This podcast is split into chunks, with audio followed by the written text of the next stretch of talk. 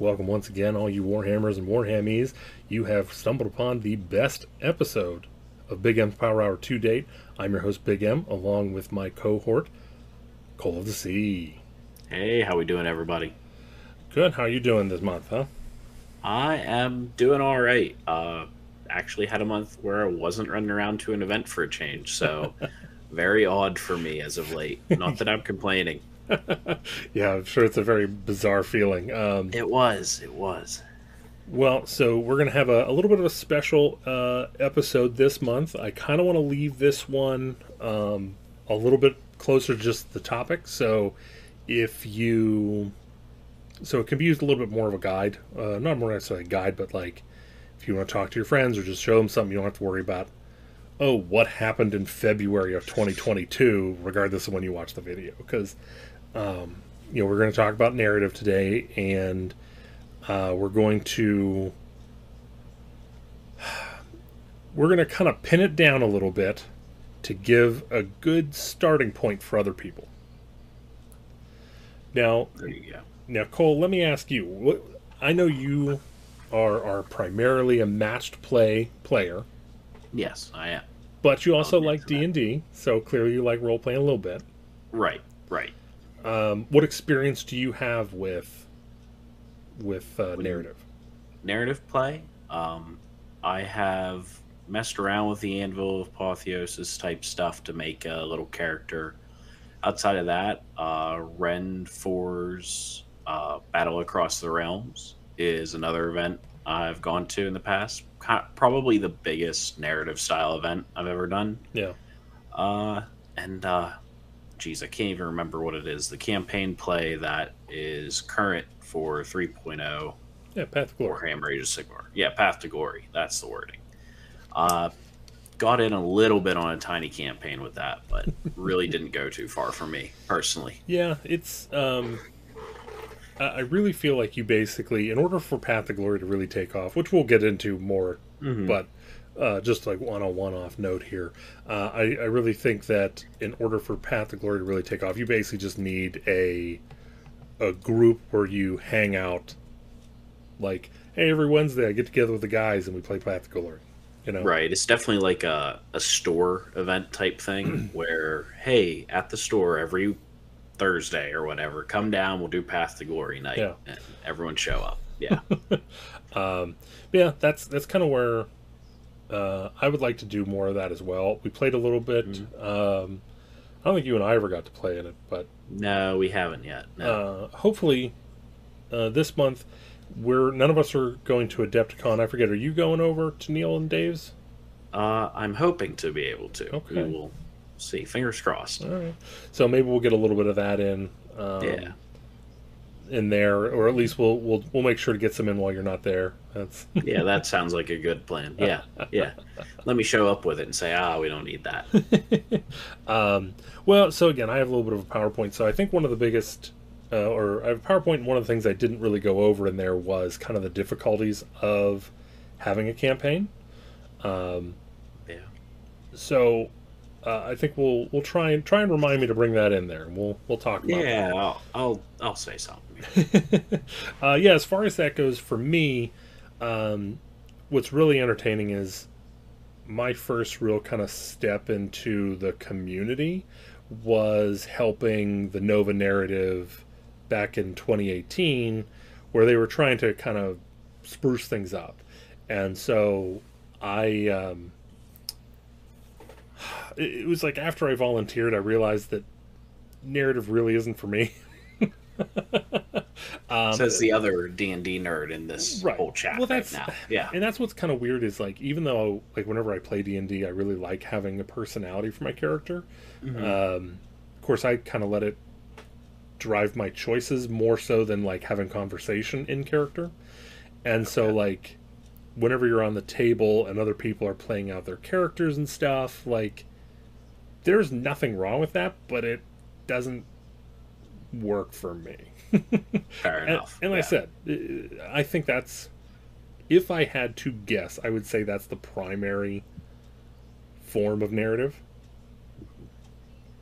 Um, I, I think that's how most people narrative, where they have their characters and their characters will you know they'll kind of play out their character on the battlefield and, and even interact with one another. You know, uh, but that's that's not for me. So, um, but uh, so I made uh, a bunch of um, narrative hero war scrolls because um, I wanted to be a little different from the other options that are out there right now, and we'll go over that. Uh, so, anytime anyone that does know my name, they kind of associate me with with the narrative side of things, uh, even though I'm much more of a match player. Uh, but I so strap really... in everybody. Two match play players talking to you about narrative. Today. Oh yeah, it's not. Now I will say like so again as someone that and, and, on top of that I've also you know I went to all those same things that you mentioned. Um, I don't remember if you were in if you were involved with Coalescence whenever that was going on way back. Yeah, I went way back whenever the Neos were setting up Coalescence and all that. Yeah, yeah. definitely got uh, to do that a couple times. I'll tell you that out. that really struck uh, a chord with a lot of people. I, I, really thought they had something. I was I was surprised when they didn't make more of it. Yeah, I think uh, my little local area there in Ligonier was very disappointed that each year or whatever there didn't continue because we definitely made a big thing of it. Yeah. Uh, at the end of the day, put up a big sign, and had everyone take a picture in front of it saying which uh, faction had won at our store and yeah. everything. It was great. Yeah, I remember there because I was I was a little bit more on the inside with all that, so I remember how yeah. many like responses we got, and it was very high. And it was global. It was. Um, yeah. So that was a little disappointing, but again, there's nothing preventing you from doing it yourself or anything like that. Um, and that's one of the things that um, I have done is Aaron, the same guy that, that got me involved with the Nova narrative, and the same uh, one of the people behind the Coalescence, did a um, an event for his own little circle of friends uh, every November fifth, where he did something with the the wizard Guy Fawkes. Okay. Um, and so he he shared this pack with me, and I looked at it, and I was like, it's interesting, but I kind of got a spark of inspiration, and so I kind of did my own thing with it. Um, okay. And so we ran two years, and then it just kind of fell off after that. Where every you know first weekend in November, I did a little narrative thing, uh, where it was a one day event. Um, three rounds is what we tried. We typically got two. yeah, hey. um, no and, need to put a time limit on it whenever it's narrative stuff. Right, right. But a, a great time was to be had by all, and we'll definitely go over all that uh, later. Good. But, um, but yeah, I mean, playing both and being involved in both. Uh, I'm gonna I'm gonna throw the gauntlet down now and say the say the spicy statement of narrative hard narrative is hard mode, y'all. Especially if you want to continue to do it over a long time. right. I mean, that's one of the things that a lot of people don't understand. You know, you'll have a lot of the competitive players will say match play is the hard way. What are you talking about? Narrative's just goofing mm-hmm. around. And it's like, no, no, narrative, you're taking a set of rules that has been balanced and refined like a river rock, you know, mm-hmm. and you want to add to it. You want to mess with the formula. And right. so trying to get something that is whether it's balanced or imbalanced that has to be intentional. Right. And at the end of the day it has to be fun for everybody involved, right. whether it's balanced or imbalanced. Right. If, and, and again like I mean as far as imbalance goes like a good example of what's imbalanced is I'm going to take um, 800 points of Space Marines and I'm going to put them in a fort, and you get your Tyranid collection, and you start right. with a thousand points, and you add a unit every round, and you see how long I can last. Right. Yeah, something like that. Right. Yep. Like it's not competitive. That's not match play, and it might not be fully in the realm of narrative, but you are doing it for fun, and you are telling a little story. So, in my mind, that's narrative. Mm-hmm. Yeah, it doesn't have to be these huge schemes to be a narrative fun game. Right. Absolutely. Um, so let me let me get my PowerPoint presentation ready. Yeah. um, so we'll get this set up here. Okay. So uh, this first page here, we just kind of break down the anatomy of what is a narrative. Um, and what's funny is whenever I first started doing this, I was I was actually looking at role playing versus mechanics, and then I was like, well, that's not fair. so then I then I was putting it together a graph of like the y-axis was how much role playing and the x-axis was how much mechanics, and then I was looking at different nice. events and seeing where that landed, and I was like, well, it really doesn't matter at the end of the day because it is a sliding scale, and you can include ever how much role playing and how many mechanics you are putting in there. Um, and so, whenever you talk about narrative, this is kind of what most people are thinking. Uh, so, yeah. role playing. Are you actually playing a character? Are you playing an army? Does your army have an identity? Do you, you know, or are you just there for the the good times? Um, you know, mechanics. This is where typically you'll see weird stuff like um, a table with the um, the portals in every corner, and you roll a die to see which one you come out of, or you know anything like that. This is where you can picking up objectives is a normal normal occurrence. You know, right? Yeah. Um, and then of course the other one, the staple for basically every narrative event I've gone to, they all have narrative heroes. Um, and now what that means is essentially the pack will say bring an army of this many points and you also get a narrative hero. And then the pack will tell you how to make your hero or how your hero will be made. Um, and then lastly we'll kind of go over if you're interested in narrative uh, where to get started. Um, so moving along here under role playing uh, so for named characters uh, this is how many named characters do you want? Sometimes it could just be your narrative hero, and everyone else is just kind of fodder that you're working with. Every hero could have a name. Your main general and maybe a sergeant for a unit might have a name. Um, you know, what are they like on and off the battlefield? Do you have someone who is blood fury on the battlefield and then quiet, reserved, and shy off the battlefield? And um, you know you kind of want to role play that between rounds, or you know you gotta you know it's something to consider. Uh, additionally, like how did they get there? You know, um, it's it's something you can definitely add to the background, um, and then if you are going to go this route, I highly recommend figuring out what their goal is. Um, if you figure out what their goal is, it kind of makes everything else come together. Um, so let me ask this, Cole. For bars, we had to have uh, a named character with a background. Yeah. Who was your character? Uh, mine was uh, King Lotau. Actually, have the card here in my background. Now that you're asking, so we had good old King Lotau, which is going to be blurry as all get out, but that's okay. Uh, he kind of ascended through the ranks of the Namarti as politically and normally as you possibly could. Uh, got lucky enough to be born with a soul for Namarti, which, you know, always starts you off on the right path.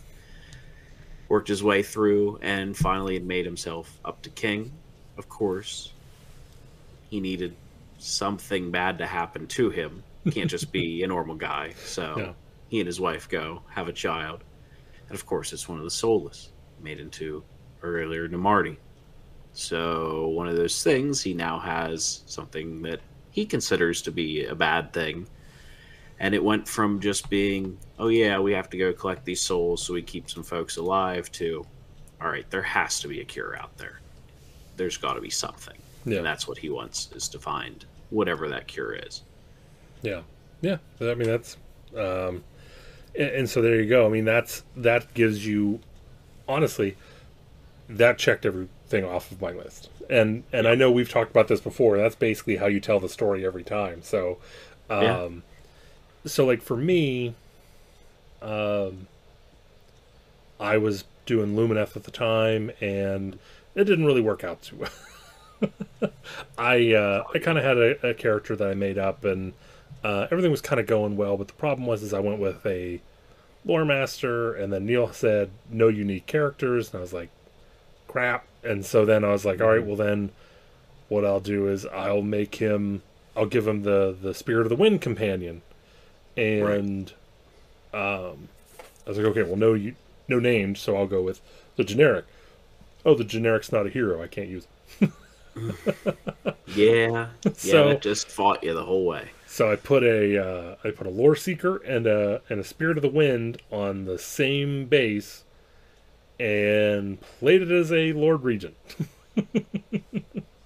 um, and so go. like so for my character, um, I I kind of failed to come up with a goal here, which is kind of one of the reasons why I um, kind of learned my lessons as I go along. Uh, he was essentially he was kind of like a little Jedi-ish of the Lumineth. Um, because all the book, like if you read through the Battle Tome, it just talks basically about how like arrogant they are. Right. like it's just arrogance, arrogance, arrogance. And so like this was like one character who stopped and was like, "Well, just because we are this good and we're good at what we do, why does that make us better than other people?" And so what was very interesting is, is I came out with him during the first book, uh, when the first book came out, and he was essentially uh, he was essentially a lore master or lore keeper. What's the Oh, jeez, you're now gonna I said me it. So the the standalone guides you put on anywhere I in the guess now. I don't remember. Yes, I'm pretty sure it's lore keeper. Um, sounds right. so I basically made him a lore keeper before lore keeper came out, and essentially he was going around to the different settlements and like trying to like gather information and trying to like help. Um, like I actually went to say he was going to help enlighten people, and then the new book came out, and then you had the lore keepers and you had alumnia or uh, not alumnia. What was the um, settlers reach? Oh, geez, I Settler's Gain. remember. Settler's Gain. Yes, that was it. where there's literally Lumineth there. To, I'm like, ah, you're quit reading my narrative. Yeah, yeah. Um, now, what a uh, a little bit of a counterexample is the last time Ren Four had a competitive tournament. I brought my Fyreslayers, and so I had my hero. Um, oh, what was his name? I can't remember it now, but um, it was a Rune Father who was. Um, I had a giant narrative going for all of my Duardin armies. Okay. So I had a I had a cities Duardin army, I had a KO army, and I had a uh, Fire, Fyreslayers. And Okay. so the the Warden King of my Duardin army was refounding the Duardin Kingdom. Okay. And so the Rune Father took it upon himself to, in the same act of, of Grungni, wanted to prove himself before he swore fealty to the rebuild of the, the nation. So I took him to Ren 4 and got my teeth kicked in. so he never returned. so he kept going. And uh, so that army still has yet to win, so they're still trying to get themselves proved. Oh boy, they still are not worthy of this kingdom. Oh, Um, which has actually turned into a more interesting narrative. I agree. I think that ends up being a lot more fun. Uh, and then what's also entertaining is so the KO side was kind of the go between trying to like because again in this in a fantasy setting travel is very difficult so Right. this is essentially their scouts they are emissaries they are uh, continuing to barter with the different cities of Sigmar so they can try and get goods. They can also get the word out to the Duardin hey, you have a home, come back. Right. And um, on one of the missions, they went and then they came back to the mountain where the kingdom was starting, and the Warden King was gone. Uh, and the reason for that is because um, one day, whenever I was on Facebook, someone posted about how they were trying to get their friend into Warhammer Fantasy, and all he wanted to do was play dwarves. oh, that's right. Now so remember I sold my dispossessed because they're Yeah. as a standalone force, they're not very good, and so I'm No, not just going to no. sit on models for no reason. Um, Understandable. So I included that in my narrative as well. There you go. But yeah, so let's go. So back to uh, back to the story here. So then, for army details, like you just saw there, um, you know, how long has the army been together? Is it a specific army, or is it just a mishmash of troops? That this is just who you happen to be with? Do you have any special units? Um, originally, before there was a lore keeper, was it lore keeper? Hold on, guys. I'm sorry. We're gonna we're gonna settle this right now. Hold on. Uh oh. I'm because I'm, I'm going to keep bringing him up. So, anyways, before he came, Yeah. before there was a model for him, I really didn't know what I wanted to make him because the Lumineth heroes leave a little bit to be desired. Okay. Um, let's see, where are you? Lore Seeker. Lore Seeker. That's the one. Um, and so I actually had him starting as the champion to a Warden's unit. Okay. So that was where my narrative hero was, my narrative character was. Um, and then and then for the last one, uh, what I put on there is what would your general do? This is really like whenever you're sitting down to actually play your narrative game, this is what you want to consider. Like, how much do you want to go chuck level where where you've decided that your character hates I don't know Be'lakor Right. Yeah. and so you're going to throw your Warden King into Be'lakor, or you're going to remain tactically sound, you know? Um, and then how much do you want your characters to influence between game negotiating? And so there's a there's a topic on this. There's a there's a I'm sorry, a slide on this later that we'll we'll get a little more into at that point. But Mhm. um, you know, it's it's kind of like you have to think: Am I here to have? Am I here just to roll dice and have fun? Am I here to actually play a role? You know, you kind of that's something you want to think Right. of, and you also want to kind of feel what the event is because if everyone is staying in character and doing these decisions, you don't want to be the douchebag power gaming Just going out of character, yes, and power gaming and trying power gaming and being Yes. like, uh, yeah, I'll just make decisions for whatever's most tactical as opposed to what my character would do, you know. right. Yeah. Um, and finally, we have the whenever it comes to role playing is the setting.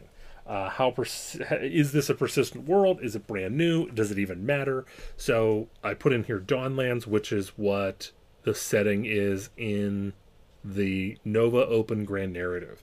Uh, every year, uh, they uh, they came up with Dawnlands, and every year the Grand Narrative changes the setting. So like the the the first year they started really getting big, uh, that someone brought uh, Neferata, and okay. she just wrecked face. Okay. And so she ended up taking the throne. And so next year, Neferata was actually the leader of Dawnland. Oh, okay. Right. So again, it's That's yeah. it is a very interesting thing and it, there's a lot of facets to it because and this goes true with with narrative as a whole like not everything has to be grandiose and gigantic um, but at the same time feel free to let yourself just play and see how it goes out like they weren't vying for who was going to be in charge of Dawnland that's just how the games turned out um, and so they let it just happen naturally, which is one of the reasons why it's as cool as it is. Um, so again, if you want to come up with a world, do it. If you think that's too much work, don't worry about it. Just put yourself in accuracy and move on. Um, so mechanics. This is arguably what makes narrative so hard. Um, you have to kind of look over like the standard mechanics and go what works for my game and what doesn't. Uh, I know recently we had uh, Holy Havoc, which is a, a narrative event um, that is uh, teams, and it's amazing. you know, Chuck and I went there a couple years ago. We'd love to go back. We're just kind of waiting for the world to settle down a little bit. um, for that, this year, they did away with battle tactics. Yeah, that kind of makes sense for a narrative game. I can I can see that. I can see making up your own uh, right. battle tactics. Yeah, absolutely. Well I can I can see coming yeah. up with unique ones. Exactly. Um. Your own grand strategies. You can come up with additional grand strategies, additional battle tactics. You can come up with something brand new. It doesn't matter, which is the next point. New mechanics. Um, you know, you're not required to add new mechanics but if you play the game long enough, you're going to go, huh, I wonder what happened if we did this. Mm-hmm. You know, I mean, we, there's there's the one the the battle plan I always talk about the um, um,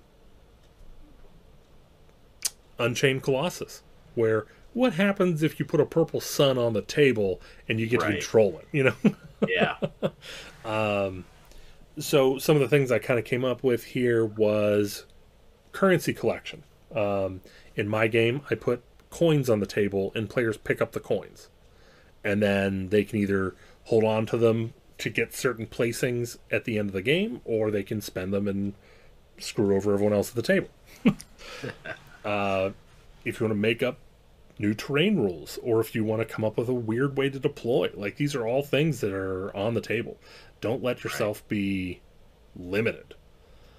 Um, and then the other difficult part is the integrating standard and, new mechanics. Like if you're going to, again, if you're going to put in the enhanced terrain rules, maybe you should add a couple battle tactics if you're going to keep battle tactics that deal with that to help encourage your players to actually do the like engage in the rules that you put them in. So if there is one of like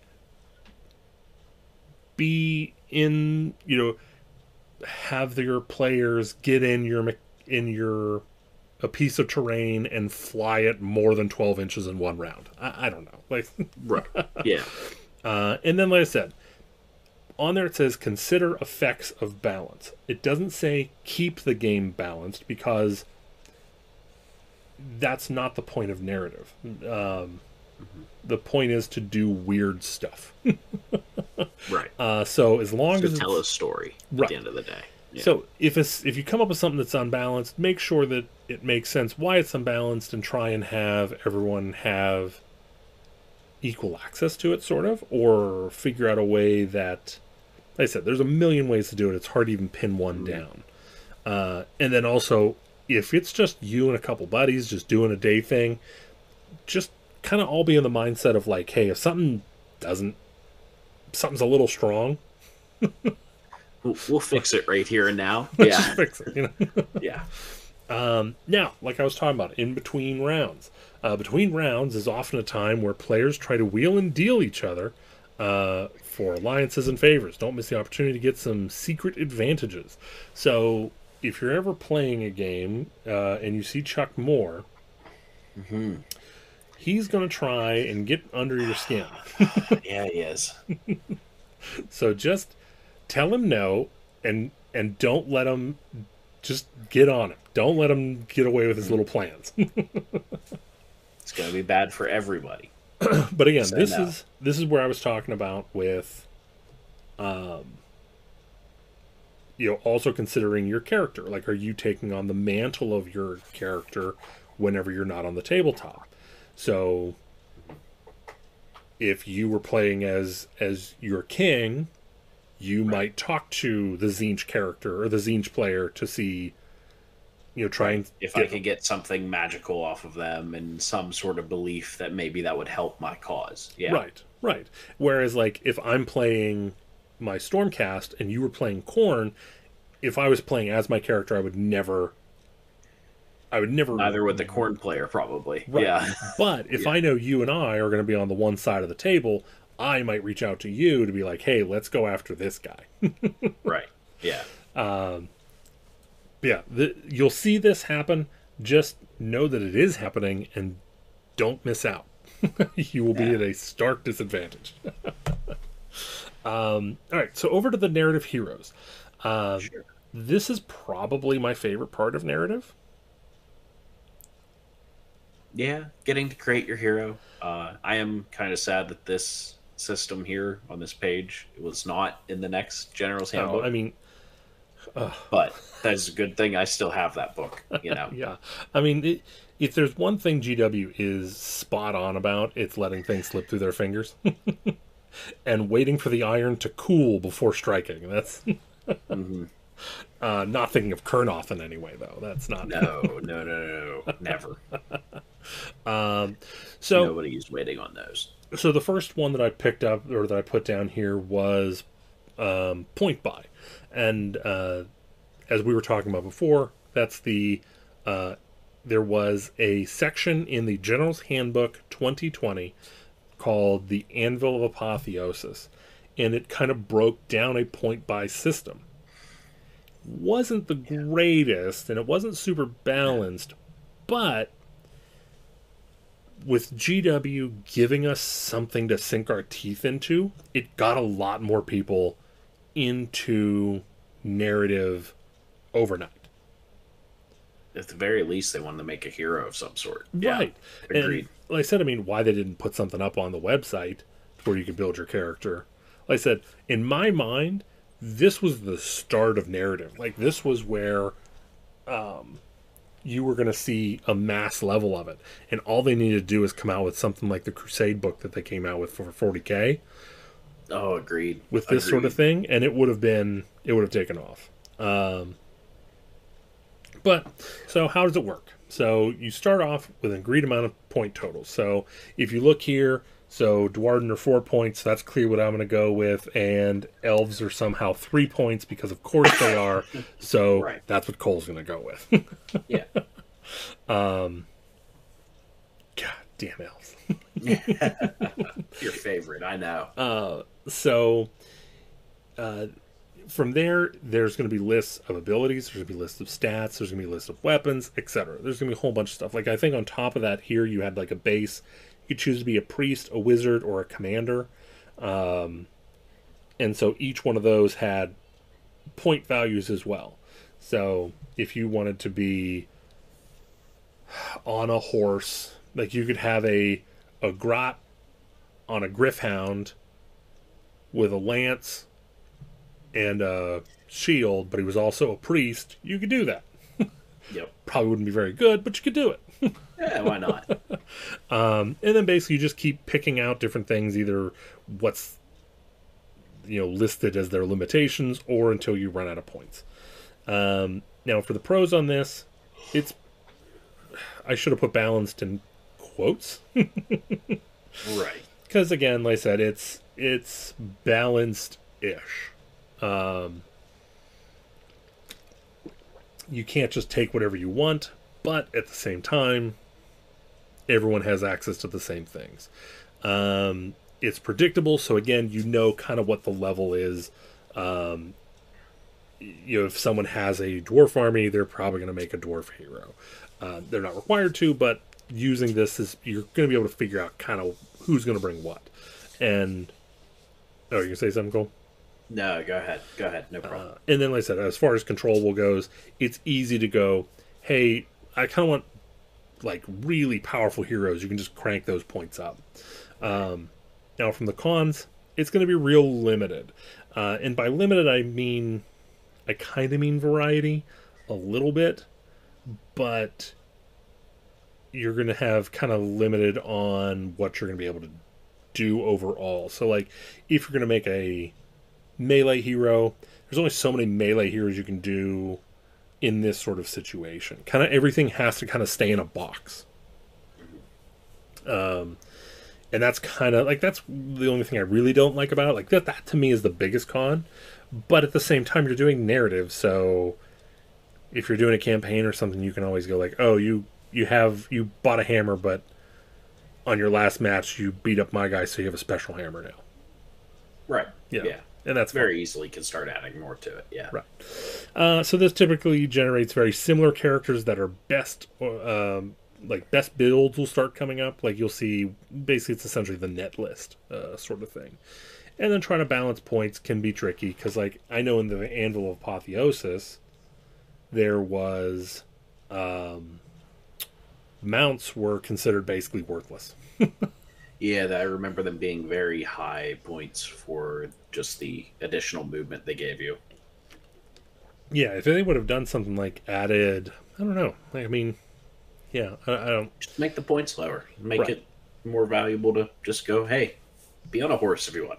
I also think it should have been a little bit more. They should have added a little bit more. Like you could have gotten a. I don't remember. You might have. If you had like a Dracoth or something, you got lightning breath. You know.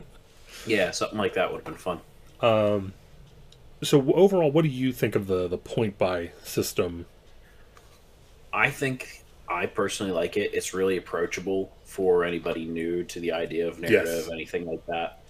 Uh, yeah, especially coming from match play, you see points. You're like, I understand points. There's nothing wrong with that. And that's actually that's that's such a good point. I definitely should have had that under the pros. That it is very approachable and very understandable. Um, yeah. And again, like I said, I I really like it as well, um, just because I like fidgeting with numbers and fidgeting with yeah. combos and stuff like that. So it could very easily be a um, a thing where I would literally just spend an afternoon just going, "Oh, what if I made a a death mage priest?" And I don't know. yeah, messed around with it in that way. Um, so, and, and again, I know I, I brought up three specific types here. By no means are this is this the this is by no means a, a set list. Um, because again talking about bars with with neil's event what he had you do is he had you choose a hero of a pre-existing war scroll. It could not be unique it could not be named and it could not have more than eight wounds. Yeah. Other than that it was good. Yeah that's the whole reason why i was a king i was able to fit that in there and it was just fun time. Yeah, again, not super awesome for Lumina. no, no. I uh, I I personally fought against it for months. I know you did.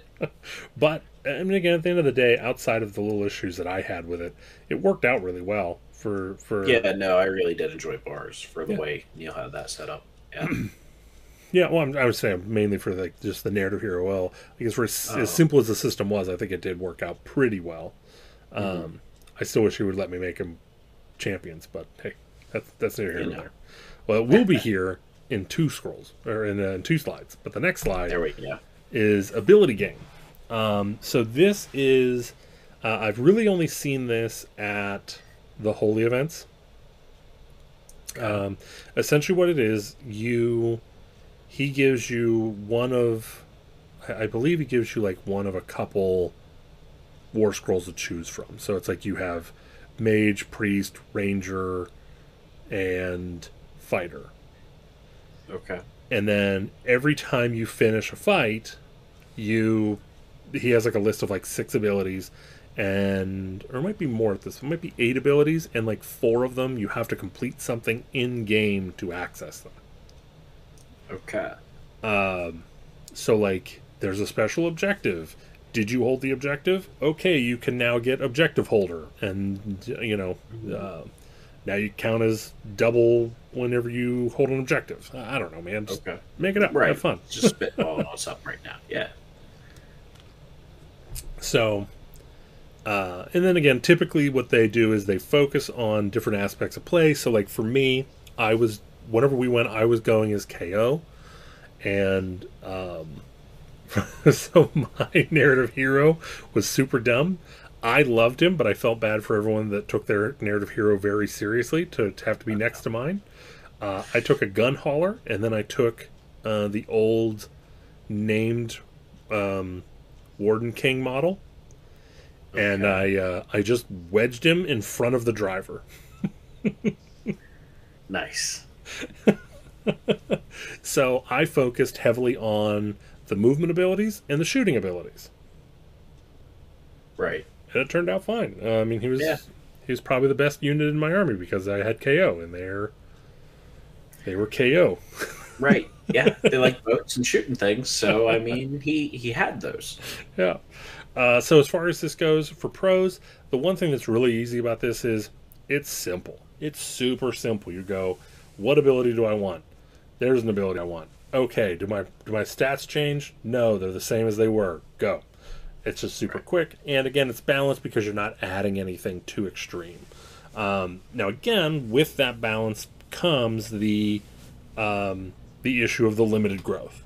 Uh, so you can only get so many abilities, and so once you get those four abilities,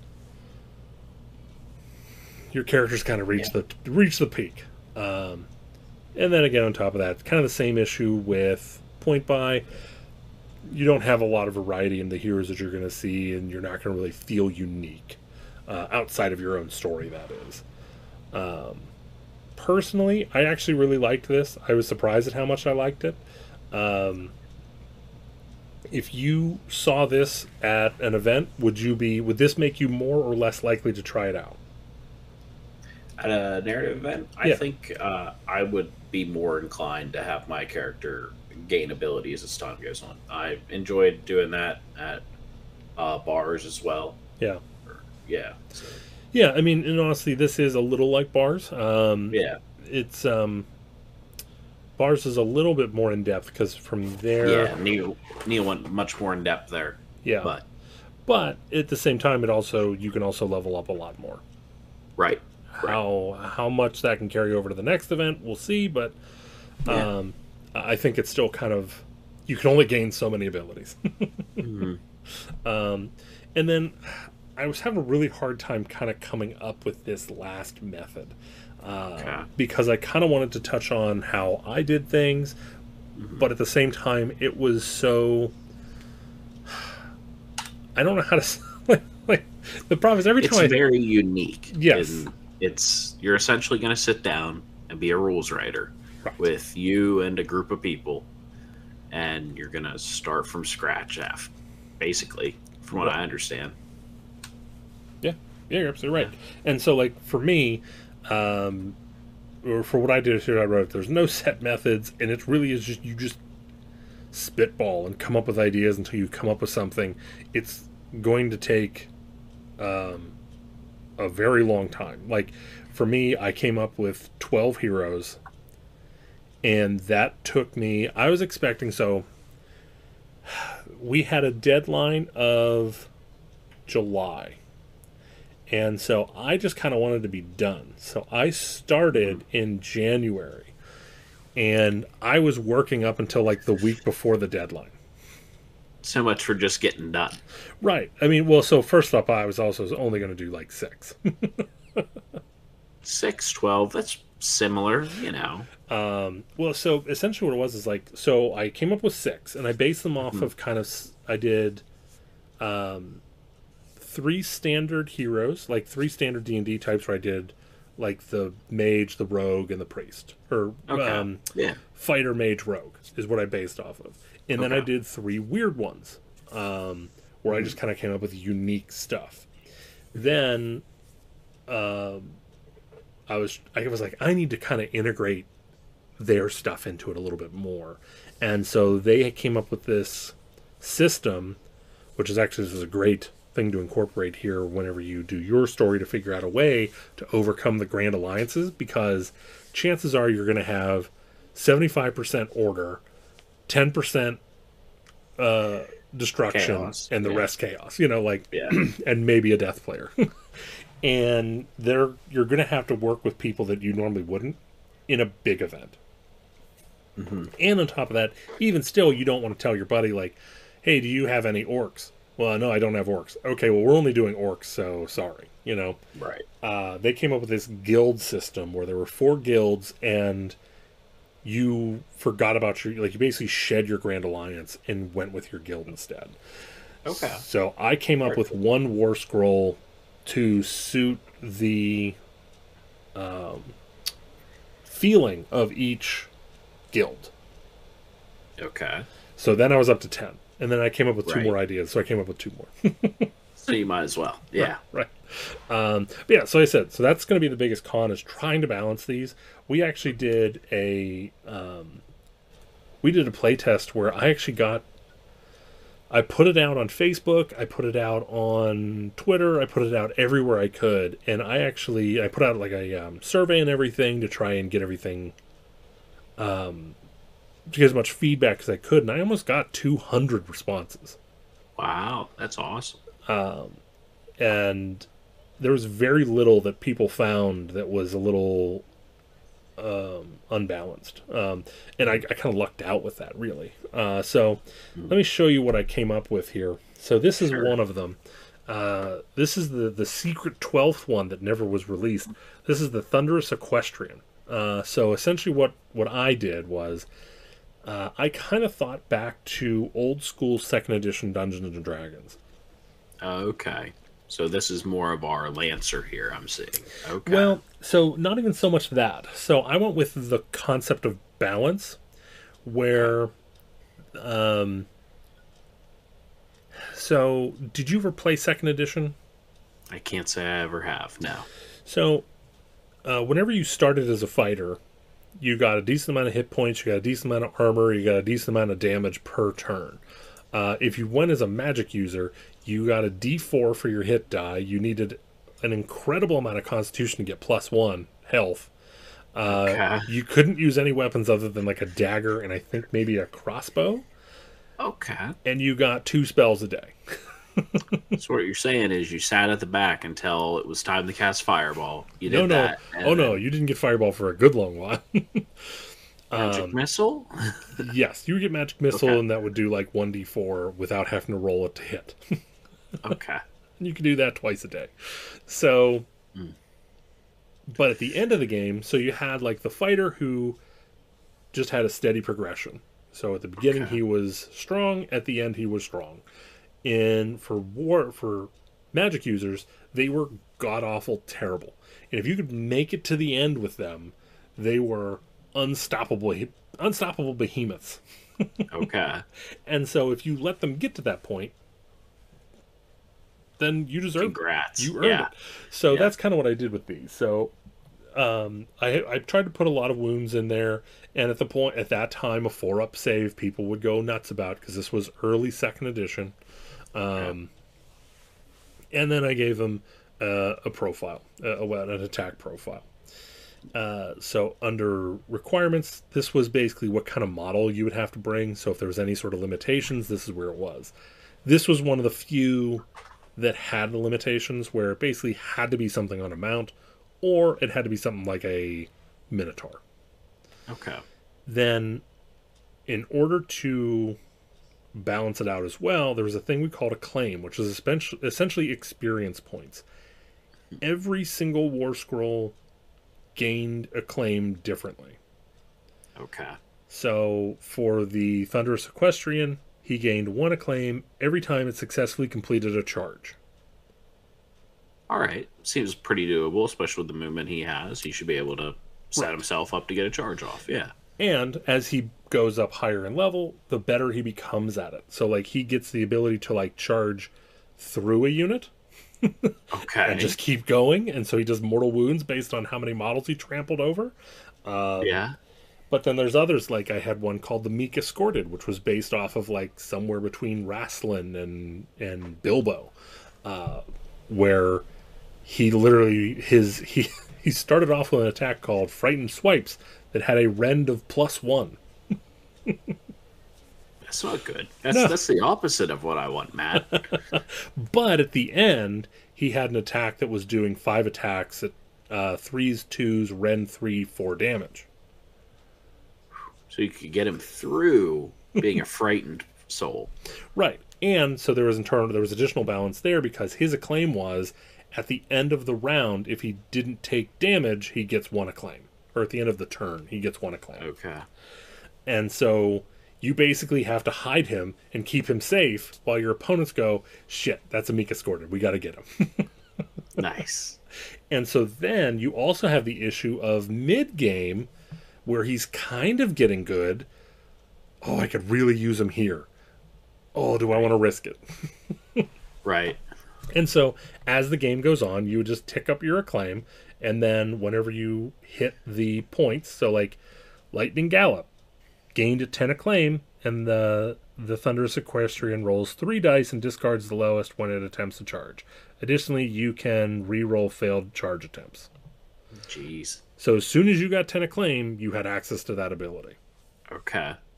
So, like I said, this is something that I'm still super proud of. Um, I I really like these guys. I, I kind of look for reasons to use them again. Um, so I I apologize, everybody. I know I brag about them a little bit, but It's okay. that is perfectly fine. um, uh, in all honesty, if anyone wants to see them, if if anyone wants to comment, what I'll do is I'll put together a uh, a zip uh, a zip file and I'll put it on my Google Drive and I'll share out a link to it if anyone has an interest to the to the group of War Scrolls. Um, I have no problem doing that. Um, so moving along to, to how to get started. Uh, so probably the easiest first step is I'm pretty sure all I put almost all because I'm sure either there has been or there will be one that doesn't, but almost all battle tomes have one or two battle plans in there where it's based around your army. So like for Fyreslayers, I know Fyreslayers have one where you take your terrain feature and put it in middle of the board. And your goal is to light the fire before your opponent kills you. Sounds like a very narrative mission to me. Right. Like I said, I've looked through a couple of them, and there is not a non-narrative one to be seen. Good. Good. Um, and then, like I said, for the General's Handbook, I think this was the first one that didn't have narrative battle plans in it. yeah, I think you're probably right. Uh, I think we're normally used to seeing these. Uh, maybe we will get something like the 40k version where we do get nothing but narrative in it I mean, I at would. some point. But This is one of the things that, that drives me up the walls. Like, they feel like it, to me, it seems like they put in there that like, hey, narrative, you just do whatever you want, and then they just kind of like said, we told you to do whatever you want. I don't. right, yeah, um, but in 3.0 they came out with the next one i have listed here is path to glory uh, essentially it's a little bit of it's a it's a kind of a map campaign sort of. Although there's no real map. You could easily Yeah. incorporate a map. Uh, and it is a good way to do a campaign. It's a good way to build a force. Uh, you start off very small or can start off very small. Um, and it's pretty good at actually growing your army. Um, this is very uh, choose your own adventure in the way that you can pick your mission and everything. yeah, yeah. You pick your mission, you pick your quests, you pick your everything, and, and this I think is a good time to talk about campaigns a little bit here. Um, one of the biggest issues with campaigns is growth, because you don't want to just I don't know, like kind of take your army and smash it against your buddy's army over and over again while trying to tell this evolving story when your army itself isn't evolving. Hmm. The problem is if you get awarded for winning, then all of a sudden, oh, crap, Cole won, so now Cole has an advantage over my army that he already beat. Right. It's only going to get worse from here. Yeah. Right. And so that is very typical. Like I know that the battle companies plan for Middle Earth um, is very notorious for that. As much as I love it, uh, you basically at some point you have to just give your opponent a bone and be like, "Hey, reinforcements showed up." Right. and Path to Glory kind of limits. You can recruit more uh, more units, um, but that doesn't mean you can use them, and so that kind of helps a little bit. Right. I- It just increases the pool that you have, which can be a bad thing because now you might have a tool that deals with whoever it is you're playing against. Right. And like I said, I mean, you're always going to have some sort of imbalance at that point. Um, It, I don't know. I don't know what to do with that sort of thing. I don't know if like, if every time you lose, you should get a a triumph. It wouldn't hurt. I feel like if you're going to set it up, uh, winner should get something, but the person who lost, you almost want to give them as much or more on their loss. Maybe just going through a different chart in Yeah. order to help them be the victor next time go around. which which is why I think we need a Path to Glory book, Yeah, um, don't- or don't argue. we need our our our neon buddies to uh, to come up with that Yeah. supplement. um, and we'll get into who neon is at the end of the video here. So. Uh, the next one thing I put in here was Triumph and Treachery. That's going to be something that um, you're going to hear occasionally. It is a little bit of an older rule set. It, it did start in, in Warhammer Fantasy, and it did have rules updated for last edition. But I'm pretty sure we kind of are going to put it in the closet at this point with Path to Glory and how successful it is. Um, Yeah, I think you're right. Sadly, um, I do enjoy the idea of Triumph and Treachery, where it's a four-person brawl, but I think it is going to be something that uh, Games Workshop themselves aren't going to put any more effort into it right now. Right. And, and in all honesty, like, I know bars started as a Triumph and Treachery Mhm. event, and the more and more we looked at Triumph and Treachery, the more and more we realized it's not suited for AOS. Um, for the for the events that that I was running, I did the exact same thing. I started Triumph and Treachery, read the Triumph and Treachery rules, and went, "Well," Yeah, and and kind of shied away from them. Um, Right. The biggest thing I had was you picked who your opponent was that turn, okay. and So so you like only affect one person essentially. right, and so like to me, I felt like that was very short-sighted. So like, say if you know you, me, Chuck, and Alex are playing a game of Triumph and Treachery, I charge in, you know, Alex charges me, so then my turn I charge Chuck, and then my turn comes around again, and I'm losing both those combats, and I just pick you as my my foe, Right, and, yeah. and you're on the opposite side of the table. Like, what? Yeah, no, I understand. Um, all I whenever I do it, all I ever do multiplayer games is whoever is whoever you are in combat with during the active player's turn are the only combats that happen. No, I like that. If so again, player A and player B are in a fight, and it's player C's turn. Player A and player B don't have to find out who won their fight. right, right. Nothing your turn, but everyone who's engaged with player uh, player C, all those fights happen. Um, so, like I said, if you hear Triumph and Treachery, that's what they're talking about. It's um, it is newly uh, archaic.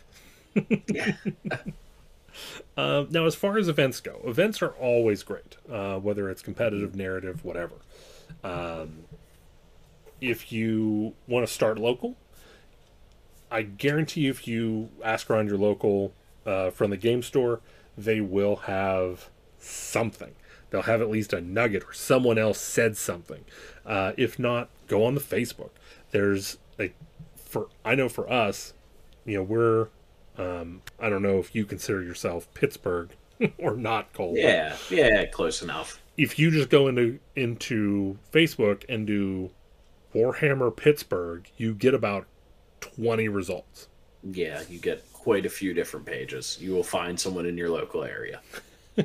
and uh, and then of course if you know how to use discord go for it. Um, i know fabricator forge has a discord and they use that to organize things all the time. Um, and from those from from the local you'll typically find the regional stuff. So that's what battle across the realms is. I'm sure neil would say it's more of a local event but when you have people drive from four to five six seven hours away it's now regional. Yep. I think I think the the cutoff point for local is right between like 16 and 20 people. I agree. Once you're over a 16 person event, yeah, people are making a move to come to see you. It's now regional. Uh, Yeah. so if you hear like again, if you hear anyone talk about anything, just ask about it. Find out what it is. Um, and for people that don't know, uh, if this is your first episode, Right. Uh, Battle Across the Realms is an event that Neil puts on once a year. uh, in middle of nowhere, Ohio, under the the Ren Yeah. Four um, club, and it is a narrative event where he has uh, all these tables spread out across uh, battlegrounds. The uh, the name of his the game store that he runs out of, and each table is its own realm, and so each realm has their own artifacts and eat and then of course there's new types of objectives. So i expect that we're not going to worry about grand a lot or grand narrative or um, grand strategies and battle tactics there. No, I can't imagine that we will. Either that or your army will have to make up its own right grand strategy or something like that. Right. And so uh, essentially every round you have to go to a new table and you have to figure out what you're there for. You know, um, Right. I I think he's steering away from that. Last year that was literally the um, was the goal is you had to come up with your own goal. um, Right. And I think a lot of people liked it more than I thought they were going to, but I don't think Neil was a huge fan of how it played out, so I think that is changing. Uh, I don't think I'm under NDA, so I don't think I said anything I shouldn't have said. um, but like for me, He'll come for you. Don't worry. I was playing as Lumineth, and my goal was to stay in Hysh and protect Hysh. Right. Well, I don't know why, but round one, we finished first. And so, because so he was doing it on whoever finished first got their preference first. Uh, and so I wanted to get done as quickly as I possible so I could stay on Hysh. So like Hysh, boom, bam. And he sends me to Shyish. I'm like, what? What? Like, okay, well, there goes my goal. Yeah. Um, and then for national events, you're going to have these are the big ones. So this is where Nova, Adepticon, NashCon, uh, LVO. Uh, I don't know if NashCon and LVO have narrative events. I, I know for a fact. believe. Go ahead. I know for a fact Nova and Adepticon do. Yes. I don't know if NashCon does. I feel like I don't remember seeing it, at least this past year. Uh, who knows, once things open up more and they can get more people in there, might change. Right, and and if it is at uh, LVO, you have all of the frontline gaming events that they would be present at. So Right. you know, oh boy, you'd have a whole can of worms open for you there. And Yeah, then um, the other real big one is Holy Wars and Holy Havoc. Um, that takes place in um, Midwest, uh, up near Chicago, just on the, the rural areas of, of Chicago. And Steve Herner has put together, I don't remember how many tables he's up to, but uh, he put together these near professional level just amazing terrain tables where essentially it's you and your partner versus your opponents and all the both all four of you are also fighting against the table Yeah, I just saw photos of the table not too long ago. The event wasn't too terribly long ago. And no it was- it is beautiful. And just hearing the stories of how yeah, the the army across the table is actually kind of an inconvenience for what you are attempting to do in comparison to what that table might do to you. you'll see there's one that um, it doesn't look that bad i think it's Ghyran, there's a giant tree blocking the middle of the table and uh, that tree killed more Endrinriggers than my opponent did Oh, lovely. Mm. Quite the Whomping Willow, or Oh, whatever you want to call it. That, huh? Yeah. Uh, yeah, and then the last thing I put on here is don't worry about being too new. All skill levels are welcome. And I tell this every time we talk about any event, whether it's competitive, narrative, or whatever. People just want you involved. yes. The more people, the better. Always. Honestly, the only ask is be comfortable with your with the base rules. Even if you have to have your war scrolls out there, just try and know the base rules and try and know your Your own army a little bit. Yeah. Um, Right. I would just say even if you can just get down your allegiance abilities and be somewhat Yeah. familiar. Like as long as you don't have to open the book every turn for every movement of everything, it's fine. just Yeah. play. Have a good time.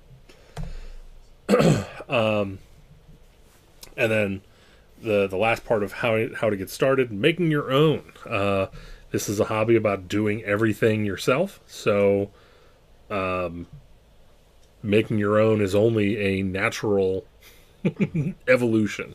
Uh, so there's a lot of things you got to consider. So first off, you have your scale. Is you are you just playing with a buddy? Are you playing with a bunch of buddies? Are you doing a campaign? Um, you know, because all of those things are going to impact how you do things. If you're only doing a one-off game and you want to do narrative heroes, there's no point in coming up with a leveling system. You know, um, right. honestly, there might not be any point in coming up with a narrative hero sort of thing, and it might be everyone gets a mega. Yeah. Why, Why not? not? um, and then points and army comp. And the reason why I put army comp and slash like point slash army comp is because you don't have to use points. Right. Uh, you can do old school open play rules where you go, oh, you're gonna bring bunch of Namarti. Fine, I'm gonna bring a bunch of I don't know what counters Namarti. I'd yeah, probably be better play. What counters Namarti? Anything that just does a little bit of damage. I mean, Namarti fall over. They've only got a five up armor save, uh, so just got to hit them once. Um, and then you got to figure out, uh, you know, whenever it also comes to the size of armies, is everyone going to have the same army? Is it going to be one big army versus a bunch of small armies? Uh, you know, where where you want to do that. Um, and then for balance, again, we've brought this up a couple times here.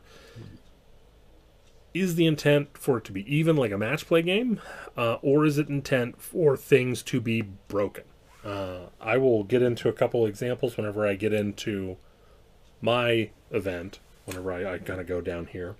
And then for win conditions, because one of the things that I always feel about narrative events, I think one of the best opportunities to get away from that win lose is to try and figure out what's the goal.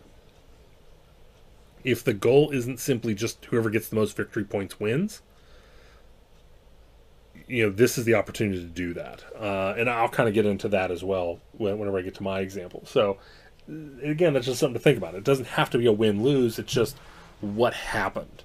How did it play out? Did my army get decimated? Did both of our armies come down to like one one hero on each side just slapping each other? Yeah. yeah. Uh, and also, like we were talking about before, come up with a time limit. uh, narrative games do take longer, so um, come up with a time limit. so here's uh, the example that I came up with: the misbehavior of the Great Wizard Fox. It was a four-player game, and or there's four players at the event, and all games were four-player games.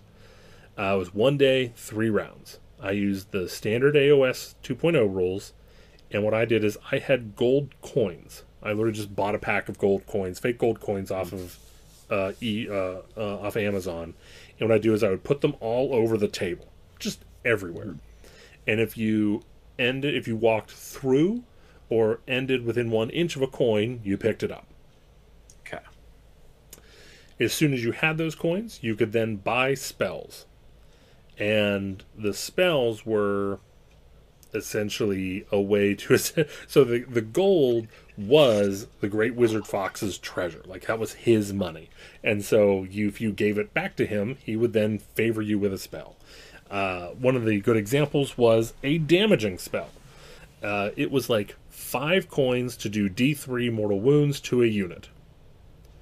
Okay. um, but if you you could go up. So if you gave him 10 coins, you could do uh, D3 mortal wounds to every unit in a player's army. Okay. That could be very scary. Yeah.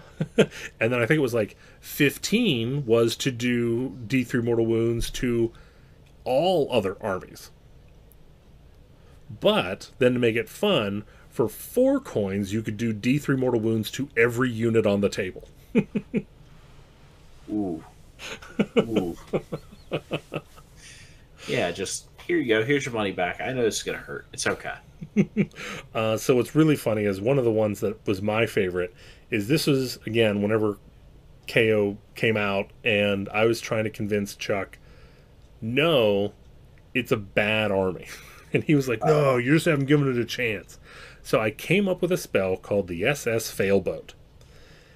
And what the SS Failboat was is you had to spend 10 coins and you gave somebody a the frigate war scroll. Okay. And they got control of a frigate. All right. If the frigate was on the table at the end of the turn, they want to be paid for their um, For their service. for their services. So they take 2d3 coins and they also take 2d3 victory points. Wow. Um, so there's only two ways to get rid of the SS Failboat, and that is um, A, it being destroyed, but it's on your team, so you can't attack it. Right. And then two, pay the original cost plus the plus one for the number of times it's been given to someone else. Boy.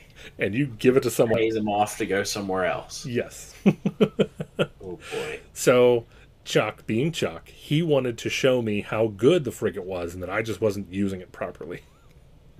So he gave one of our friends 12 coins to cast the spell on him Okay.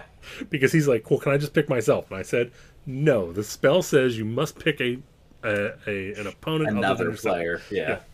And uh, so so the other player did it, and he was stuck with this thing the entire game, and no one cared Ah. about it. They just stayed outside of three, and they're like, "What are you gonna do? You're a dumb frigate." Yeah. And oh, then, like, no. and so, getting into the goals here, I came up with, uh, as opposed to just, you know, win lose. I came up with Right. metrics of whoever had the most and least of coins, victory points, and kill points. Okay. And so, because of the failboat, it put him right in the middle of both coins Of and victory points. So he got Yeah, it did. nothing. and Ugh. and so one of the things that I did here was like I, I can't remember offhand. I'm sure I could find the mm-hmm. book somewhere, but or my pack somewhere. But like the person that had the highest victory points determined where you know which deployment zone was each player's. Okay. But the person with the lowest kill points determined the deployment order. Okay. Um, So, again, it was this great way where, okay, who oh yeah, you got the most victory points, good for you. However, Right. that just lets you, you get a pregame move, Right. Yeah. Something small. right? But yeah. Uh, and so basically, what I wanted to do with for this is I wanted it to grow. So uh, for round one, it was the skirmish rules. It was a free for all, and then for round two, I didn't want to worry too much about points, so I just let everyone just use the old Path to Glory rules, which was basically like you picked, you had a hero pick, and like it told you how many number of units you could pick from a list. Okay. And so they did that, and that was a free for all. Then going into round three, it was a 1500 point 2v2 game where the person with the highest kill points um, and the person with the highest uh, victory points were on a team, and then the other two players were against them. And they were in a castle, and they just had to siege them and take their money. All right. There we go. and like I said, it was a it was a super awesome uh, game. And whenever I was making this up, you know, Morgan even said like, "We need to do that again." Sounds like a fun time. Yeah, and and actually, this is another point that I wanted to kind of bring up with Mm-hmm. uh, making your own. One of the things that one of the kind of the extra things that comes in with playing a narrative game is you have to decide does my game need a game master uh, i personally prefer having a game master whenever it comes to narrative because if you are being the gm and you see something kind of going a little bonkers if someone's getting uh, we actually had this i forget which year it was but there was a year where someone was getting a little too strong fighting. Right.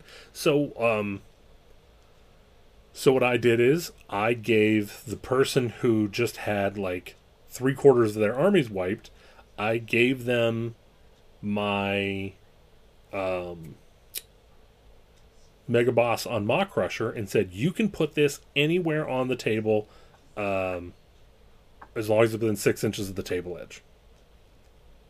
Boy. And I said, "I'll control it, but you put it wherever you want." Mhm. and he's going to go after whatever's closest. And so that, because of that, it was that little thing where it was we adjusted on the fly, Right. and we got to have some narrative fun with it. Like, oh shit, a friggin' orc showed up, not just Right. an orc, a friggin' war boss, you know. right. Um, and that's actually uh, the event where my um, Maw-krusha got the got the name Muffins. So Muffins. yeah. I don't think I've gotten to hear that story. I'll have to hear it sometime. Uh, that was just the name chosen. That was uh Oh. Okay.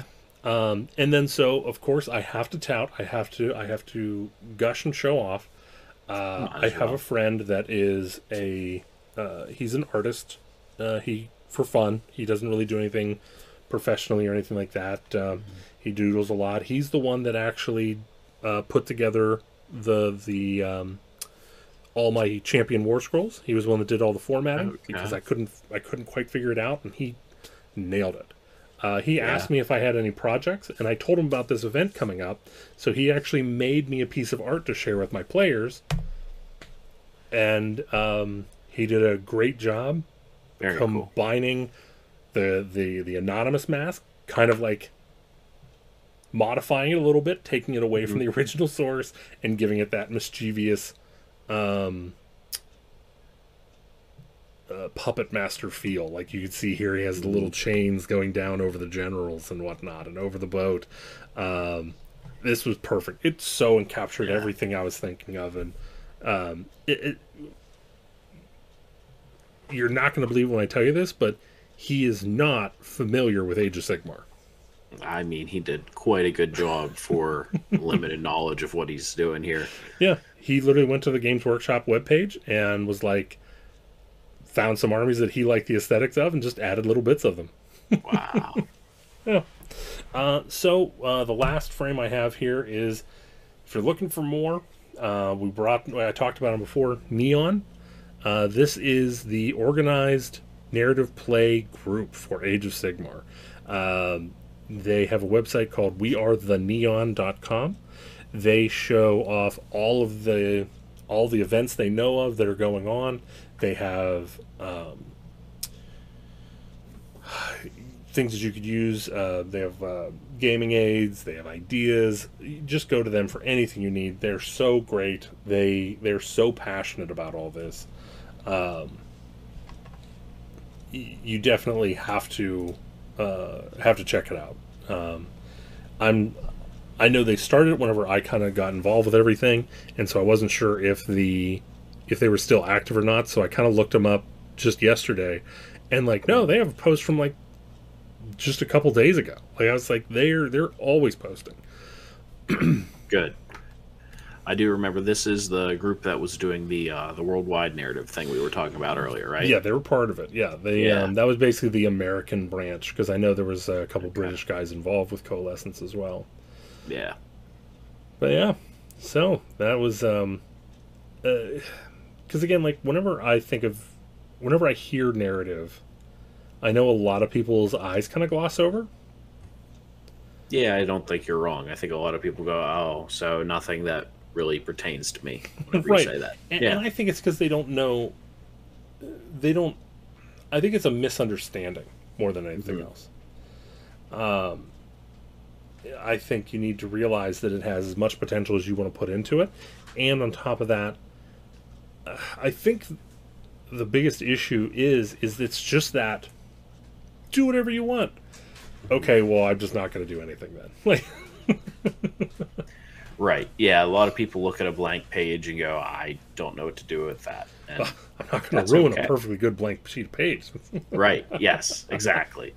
No, and I think uh, especially if a lot of work gets put into a narrative event, it can very easily be much better than any sort of match play event. Oh, Because absolutely. at the end of the day, match play, whenever you show up, unless there's some sort of odd rule for the event you're going to, right. they're all very cookie cutter and similar in nature. Well, I'll tell you, like I'm. I mean, I might remember some standout opponents uh, Mhm. at at my at the grand tournaments that I've been to. I don't really remember too many games. However, I still remember almost all of my Holy Havoc games. Good, good. Yeah, that that speaks volumes to that event that you remember what happened there. Right. I remember. I forget what um, what the name of the table is, but he has this interesting, like structure in the middle of the table, Okay. which is like it's a bunch of like blocks just like glued together in like this weird pattern. And I've then he- seen a picture of it. Yeah. Well, so that moves and does an ridiculous amount of damage. oh, that's wonderful. Yeah. And so, um, on the game before, we were on the uh, the altar of Khorne table, Okay. and Chuck completely left me hanging out to dry, so he could get so he could get Morathi on the altar just so he could take a picture of it in game. Oh, geez. So this game was where my guys decided to settle their grudge on Morathi or uh, Tayrathi, and so I shot it directly at her. Oh, geez. And her opponents are like, "What are you doing?" Right. I'm like, "Settling a grudge." They're like, "Don't let us stop you." Yeah. All you, buddy. so again, like I said, it's and again that's coming from someone that loves mechanics, loves balance, loves Mhm. all of that stuff. So don't think that it's not for you, uh, especially if you haven't tried it. Uh, worst case scenario, try it one Sunday, and if you don't like it, don't do it again. Yeah. But again, like I said, it's as easy as going to your battle tome and finding the battle plan and going, "Hey, do you want to try this out Saturday?" All right. Yeah. Yeah. Yeah, those missions are great and they tell a little story in there as well. So it's just fine to go with those and see, oh, hey, that was kind of fun to have a different goal than what we're used to. Let's try that again. Yeah. Um, but yeah, so uh, so that's I think everything I have to say about narrative. I know I did a lot of talking this month. Cole, is there anything you wanted to add that I kind of skipped over? No, I mean, as much as you say you're not in the narrative, I think you are the person I know who is very passionate about it and you enjoy it whenever you do get the chance to do it. And so every time you do, you want it to be something everyone remembers. Yeah. I think that's how narrative is supposed to be. It's supposed to be, hey, we're all going to get together. We're just going to ha- relax, have a fun time. And this very well may not be anywhere near balanced, but everyone's going to remember this epic thing that occurred. Yeah, definitely. I think if I like, I like uniqueness. Mm-hmm. You know, I, I like. To me, that's what's memorable. And so, I whenever you do have narrative, it's your opportunity to put a signature on something. Mhm. Uh, and and so I said, so even though yes, ninety nine percent of what I do is match play, and I kind of avoid the, um, how dare you, knave! I shall get the. I kind of, I, I steer No, clear of that understand. the same way I steer steer clear of, of LARPing. right. Um, but at the same time, yes, there is an aspect of narrative that I absolutely love, which is the the the added mechanic stuff, where it it just cranks the chaos up to eleven. Yeah, does that. Gives you a wonderful excuse to explore the Age of Sigmar narrative and Yep. everything that's going on there, too. So, especially for a lot of match play folks or just folks in general trying to figure out what's going on in the Age of Sigmar lore, this might be a good excuse for you to sit there and go, you know, figure out what on earth is going on in the mortal realms right now. Yeah. So we can do a narrative companion based on it. So maybe one thing what I'll do is, um, you know, I was talking. Morgan was asking about about doing the Guy Fox thing again. Maybe what Yeah. I'll do is, uh, I told her we'll we'll think about it whenever, uh, you know, if ever the the Sylvaneth book comes out, and maybe what I'll do is I'll figure out trying to put something together at Ligonier, um, Sounds great. and uh, and maybe I could release the pack, and we could talk about it uh, for an episode. That would work for me. Yeah. Yeah, I think that'd be great. All right. Well, Playing the the epic deeds that would happen over that day of gaming. well, I'll tell you, I don't know what people are going to do with the with the hour I'm giving them back to their day. I don't know. It's almost like you're on brand right now. This is kind of odd. We got to find something to bullshit about for the next hour just to keep her going. oh, don't worry. I have a feeling next month we're going to have an extended episode um, because we're both getting our battle tomes. Yes, so excited. You're so excited. I'm excited to It's o- talk about it. I I will talk to make up for the excitement you have. It's okay. We're it'll be it'll be a counterbalance. It's going to be Yes, it'll be uh, fine. I'm going to do I'm going to do this, and you're going to need to do this to bring it down to absolution. That's It'll be all right. We can do that. all right. So uh, we'll see everyone next month. Whenever I start my uh, hiatus from the game until the Idoneth uh, narrative uh, or the meta goes away. Ah, they won't be completely meta. It'll be fine. oh yeah, we'll see. We'll see. I'll show you all, you bastards. I'll show you all.